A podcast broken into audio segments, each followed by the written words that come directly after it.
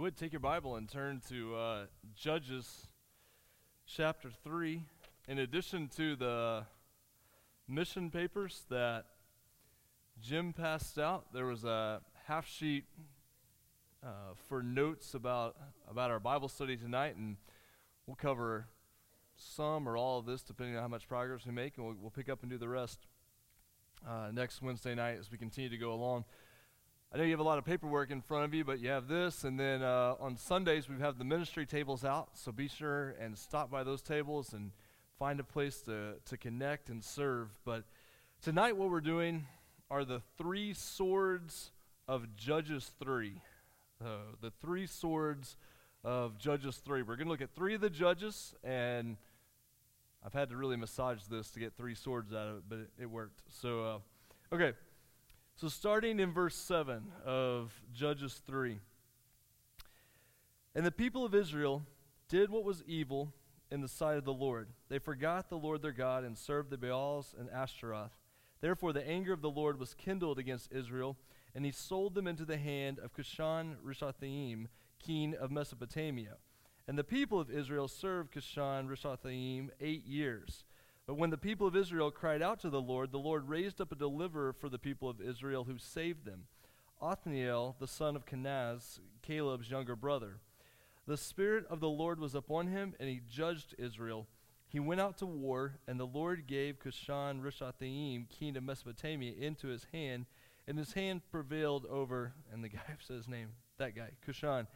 So the land had rest forty years. Then Othniel, the son of Kenaz, died. Okay, so in this first section, looking at kind of this first judge that shows up in, in the book with Othniel, connects back purposefully to the figure of Caleb. Uh, the book of Judges and the book of Joshua keep doing this. They're trying to tie together the key figures. So you make the transition from Moses to Joshua, and then Joshua is connected with Caleb. And then we have another connection here that keeps the story going where you have this guy, Othniel, who is Caleb's nephew, but we also know from Judges chapter 1 that he's Caleb's son in law. Perfect world, your nephew is not your son in law, uh, but, but different time, different place. This is, this is how the situation worked out. Back in Judges 1, uh, Othniel was able to gain the right to be Caleb's son in law because of an act of courage. Uh, so he already proved himself to be a deliverer, he already proved himself to be somebody of courage. And here he's called upon to be the first deliverer. Now, what you get in the first judge that shows up here with Othniel is you get a pattern that goes all throughout the book of Judges. If you can remember the word sword and the acronym sword, you have the whole book of Judges under command with that one word sin, wrath, oppression, repentance, deliverance, repeat. sin, wrath, oppression, repentance, deliverance. Works out great. You just create the acronym out of the word sword. There's a lot of swords that show up in Judges. That's the pattern that drives it over and over again. Verse 7 The people of Israel did what was evil in the sight of the Lord. They forgot the Lord their God. You break the first commandment, good chance you're going to break many others that come after that. Um, and so they break the first commandment, which leads them breaking many commandments that come after that. So they sin. Verse 8 Therefore, the anger of the Lord was kindled against Israel. When you're trying to make an acronym work, you change anger to wrath because it works with your, uh, your word. And so Scripture talks a lot about the wrath of God. It's not an out of control rage, but it's a righteous anger about that sin. Uh, Christianity sort of goes on a pendulum. At times we focus a lot on God's anger. Then God's really not angry. He loves everybody. And then you realize, ooh, that's not good. And so you go back to this side. God's really angry. Well, he's not angry all the time. He really does love people. And so this pendulum goes back and forth. But God's wrath is a prominent feature in Scripture that he does not laugh at sin. He does not take sin lightly. So sin is followed by wrath.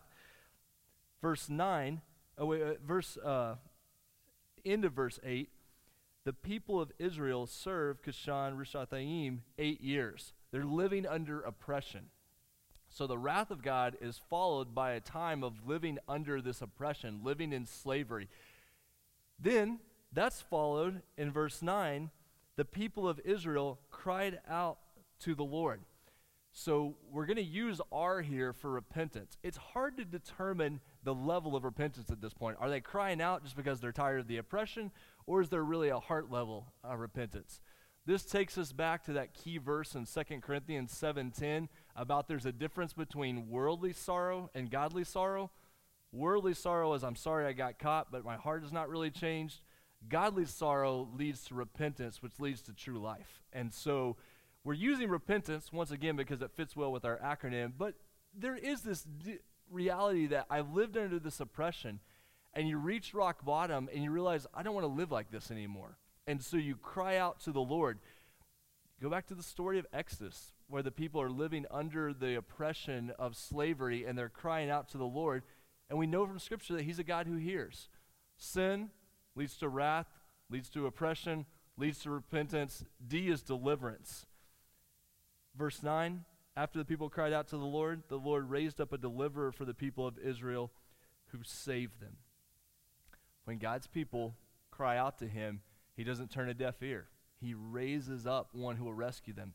The story of the Exodus is example number one. Exhibit A is the story of the Exodus. The people cry out under oppression, and he raises up one who will rescue them out. You don't have to read the Jesus Storybook Bible to go from that point to the New Testament that God would one day bring the perfect deliverer, the one who would deliver us from sin, from God's wrath, from oppression, where true repentance re- leads to true salvation that you experience through Christ. And so the story of Judges, even though it seems far away, it seems very strange, the core of the book of Judges is a gospel message. Don't miss this. The core of the book of Judges sin, wrath, oppression, repentance, deliverance is the gospel message. Um, and, and so as you read Judges, you're going to read some funky stories and, and crazy things, but don't lose sight of that acronym. That gospel message is meant to guide you throughout the whole book, it's meant to take you through all these different stories. Okay, so with that in mind, look at a really strange story uh, in verse 12. This is another sword altogether in verse 12. The Ehud sword. Um, the people of Israel, verse 12, the people of Israel again did what, did what was evil in the sight of the Lord. You'll get tired of that phrase in Judges. God rescues them. Again, they did what was evil in the sight of the Lord. The Lord strengthened Eglon, the king of Moab, against Israel because they had done what was evil in the sight of the Lord. He gathered against he gathered to himself the Ammonites and the Amalekites and went and defeated Israel and they took possession of the city of palms. And the people of Israel served Eglon, the king of Moab, 18 years. Sin, wrath, oppression. Verse 15. Then the people of Israel cried out to the Lord, repentance, and the Lord raised up for them a deliverer, deliver, deliverance, Ehud, the son of Gera, the Benjamite, a left-handed man the people of Israel sent tribute by him to Eglon, the king of Moab. Okay, something really quickly to, to notice here. Othniel is the perfect deliverer. Son in law of Caleb, nephew of Caleb, man of courage, man of faith. He is the prime deliverer. On purpose, the very next judge is not the prime deliverer. He's left handed, which is a sign of weakness because in that culture, your right hand was your hand of strength. So we already know he's kind of a backward, awkward, weaker guy. Um, and then you're going to find out he's got a lot of other things working against him as well. He's a Benjamite. He's not from the great tribe of Judah like Othniel was. He's from a smaller tribe. This is not the guy that you would pick to be your deliverer, but it's the guy that God picks to be the deliverer. Verse 16 Ehud made for himself a sword with two edges, a cubit in length, and he bound it on his right thigh under his clothes. Verse 16 is your sign that not only is he left handed, not only is he from an insignificant tribe, but he's a trickster. He's, he's shrewd in the way he deals with things. He's going to hide a lot of different things in this story, and he starts by hiding his sword. Uh, conceal and carry has been around for a long time, apparently, but. Uh, Verse 17 He presented the tribute to Eglon, king of Moab, which doesn't sound like a funny phrase until you read the second half of 17. Now, Eglon was a very fat man. Um, he's mocking him. This guy is already completely overweight, and he's bringing a tribute. And by a tribute, it's this, it's this food offering. Uh, and so he's like, hey, you're already uh, bigger than you should be, and here I'm going to bring you more food. Uh, it, it's a sign of just in his face mockery. Now remember, uh, many cultures, and, and to a degree still in the South, but you don't see it quite as much anymore. For much of human history, being a little bigger was a sign of prosperity. It was a sign of class. It was a sign that you were you're of well means. And so we take this as a negative thing, and and, and he is, you're going to find out, extremely large. But it's being played up the fact that this is a very prosperous guy, and he's gotten wealthy, he's gotten fat off the backs of the Israelites. That's what we're supposed to see here. He's, he's prosperous, he's fat, but he's fattened himself at other people's expense. And so it's going to come back, going to come back on him here, here in a second. Um, verse 18. When Ehud had finished presenting the tribute, he sent away the people who carried the tribute. But he himself turned back at the idols near Gilgal and said, I have a secret message for you, O king. Okay, make sure you don't miss what's happening in the story. They're going home. He gets about halfway home and he sends the rest of his people home. And then he turns around and goes back to talk to the king. So he wants to keep what he's going to do secret from his own troops. He sends his troops home and he goes back with a secret message. Again, trickster undercover. So the king commanded silence into verse 19, and all his attendants went out from his presence. And Ehud came to him as he was sitting alone in his cool roofed chamber. And Ehud said, I have a message from God for you. And he arose from his seat. And Ehud reached with his left hand, took the sword from his right thigh and thrust it into his belly. And the hilt also went in after the blade, and the fat closed over the blade, for he did not pull the sword out of his belly. And then the end of verse 22, the dun came out. Uh, it stunk uh, at that point. So, once again, the book of Judges is full of eighth grade boys' Sunday school uh, stories. Like, you just cannot go wrong uh, with the book of Judges here. So don't miss the irony here. Sword is hidden, secret message, insert sword, sword is hidden again. The whole story is meant to give off this idea of complete hiddenness, complete happening uh, below the surface, behind the scenes. This, this secret message is here. And the result is it stinks um, at the end of verse 22. Then Ehud went out into the porch and closed the doors of the roof chamber behind him and locked them. Again, he's hidden the king from his own people. Everything this guy does is about trickery and hiding from other people. And he's the deliverer that God has called to, to this role. Verse 24 When he had gone, the servants came, and when they saw that the doors of the chamber were locked, they thought, Surely he is relieving himself in the closet of the cool chamber. And they waited till they were embarrassed. All right. Um, of verse 22, the dung came out. They think he's just taking a long time in there. It, it is what you think it is. Like they're embarrassed because of what they're perceiving coming out of the room. They're they're sensing the smell, and he's been in there for a long time. And they're they're, they're do we go in and check on him? Do we just wait? You know, we'll just go on. Uh, I was thinking of a couple of possible jokes, but none of them were, were appropriate for the internet, so uh, or for any context for that matter. When he still did not open the doors of the roof chamber, they took the key and opened them, and there lay their Lord dead on the floor. Ehud escaped while they delayed, and he passed beyond the idols and escaped to Seirah. When he arrived, he sounded the trumpet in the hill country of Ephraim. Then the people of Israel went down with him from the hill country, and he was their leader. And he said to them, Follow after me, for the Lord has given your enemies, the Moabites, into your hand. So they went down and seized the fords of the Jordan against the Moabites, and did not allow anyone to pass over. And they killed at that time about 10,000 of the Moabites, all strong, able bodied men. It gets lost in the translation, but able bodied there is actually the same word for fat that was used earlier to describe Ehud. So it seems like even his soldiers uh, had prospered. They were a little bigger. Doesn't mean that they were buffed. It probably just means that they were fat like their king was. Again, they had gotten fat off the backs of the Israelites, and now they're so fat they can't run away from them, and they're going to be captured and killed. It, God is delivering his people against those that seem more prosperous. Um, not a man escaped. Verse 30 So Moab was subdued that day under the hand of Israel, and the land had rest for 80 years. God gives his people victory even over worldly power. You have to be careful here. You have to be careful.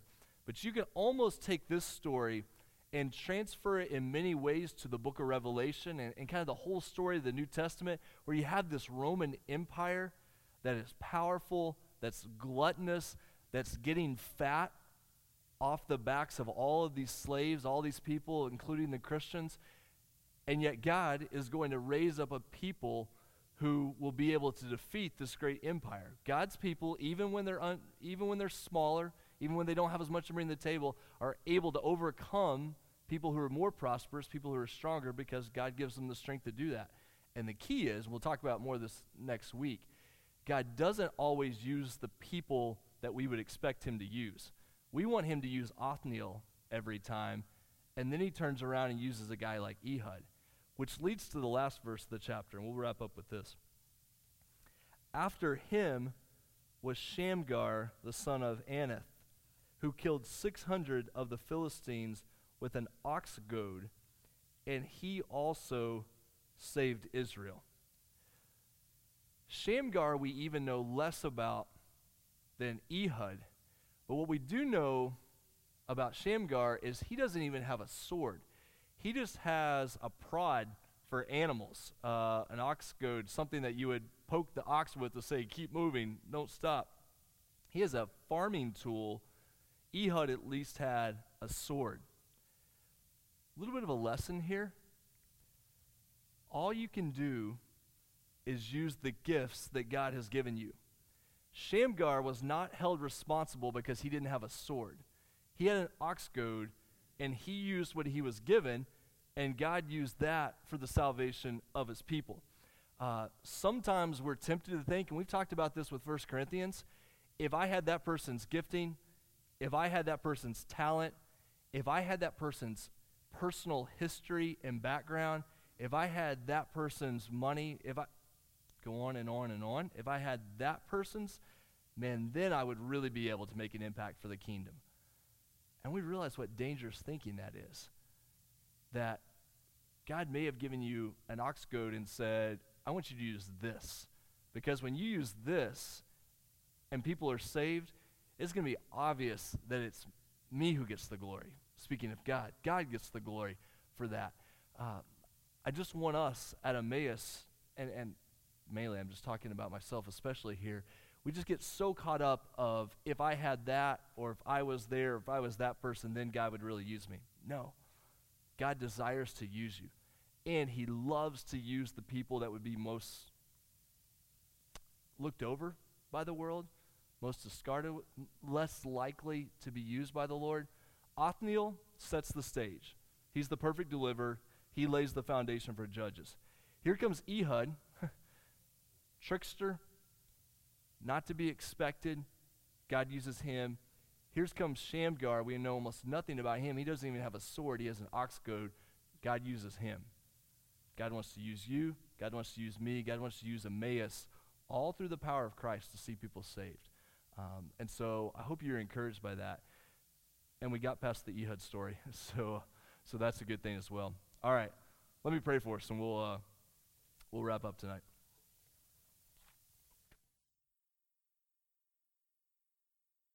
Father, thank you for the stories we heard earlier about the, the work in Calgary. I know the thing that always stands out to me as I think about last summer going there, and anytime you go on a mission trip, is having to ask myself, why would I live so intentionally on a trip like that and then not live the same way uh, when, when we come back home, so to speak? And so, God, help us to live intentionally Help us not to waste the days that you've given us. Help us not to waste the gifts and the ox goads that you've given us. We may not have the sword that someone else has, but you have gifted us. You've given us talents. You've given us stories. You've given us experiences. And God, we want to use every one of those. Um, and so instead of looking at another person or another church, God, let's just be faithful with what you've called us to do. Thank you for these stories and judges of, of the way you use different types of people, the way you, you deliver your people in many different ways, and, and ultimately how all these stories point us to Christ as the perfect deliverer, the one who sets us free from sin, and the one who we proclaim as, as Lord and Messiah. Father, we thank you for those that serve in our preschool and kids area and students. God, thank you for what they've taught and the investment they've made tonight. Father, we pray this in Jesus' name. Amen.